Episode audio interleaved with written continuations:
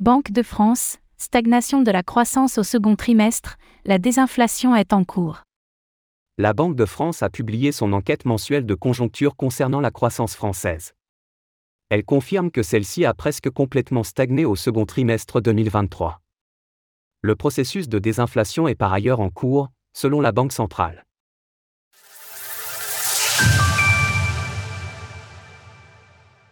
La Banque de France évalue la croissance pour le second semestre. Une croissance exsangue, très proche de la stagnation. C'est ce qui ressort de la dernière évaluation de la Banque de France, qui confirme sa prévision de croissance à 0,1% pour le second trimestre 2023. L'activité a progressé plus manifestement dans le secteur des services et du bâtiment, également dans le secteur de l'industrie, mais de manière moins marquée. Pour le mois de juillet à venir, le rapport de la Banque de France prévoit une activité stable dans l'industrie, une progression dans le secteur des services et un recul dans le bâtiment. C'est dû à des aspects cycliques liés à la période d'été. Le processus de désinflation continue. Si l'inflation pèse encore lourdement sur les ménages français, sa progression est en nette baisse selon l'évaluation de la Banque centrale. Les industriels estiment ainsi que les prix sont en nette baisse en ce qui concerne les matières premières, et qu'ils sont en cours de stabilisation pour les produits finis. La conséquence, c'est que les chefs d'entreprise rapportent pour certains une baisse des prix, ou tout au moins une cessation de l'augmentation des prix. Olivier Garnier, le directeur général des statistiques de la Banque de France, explique cependant qu'il faudra patienter avant que ces baisses soient effectives dans les rayons des commerces.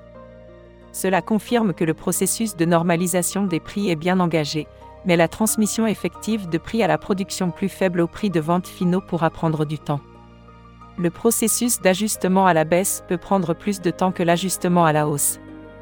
L'inflation restera présente dans les années à venir. Le ministre des Finances, Bruno Le Maire a cependant temporisé les ardeurs de ceux qui verraient une chute nette des taux d'inflation dans les prochains mois.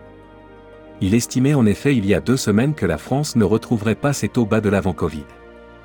Est-ce que, à la sortie de cette crise, nous garderons des niveaux d'inflation comme ceux que nous avons connus avant la crise du Covid?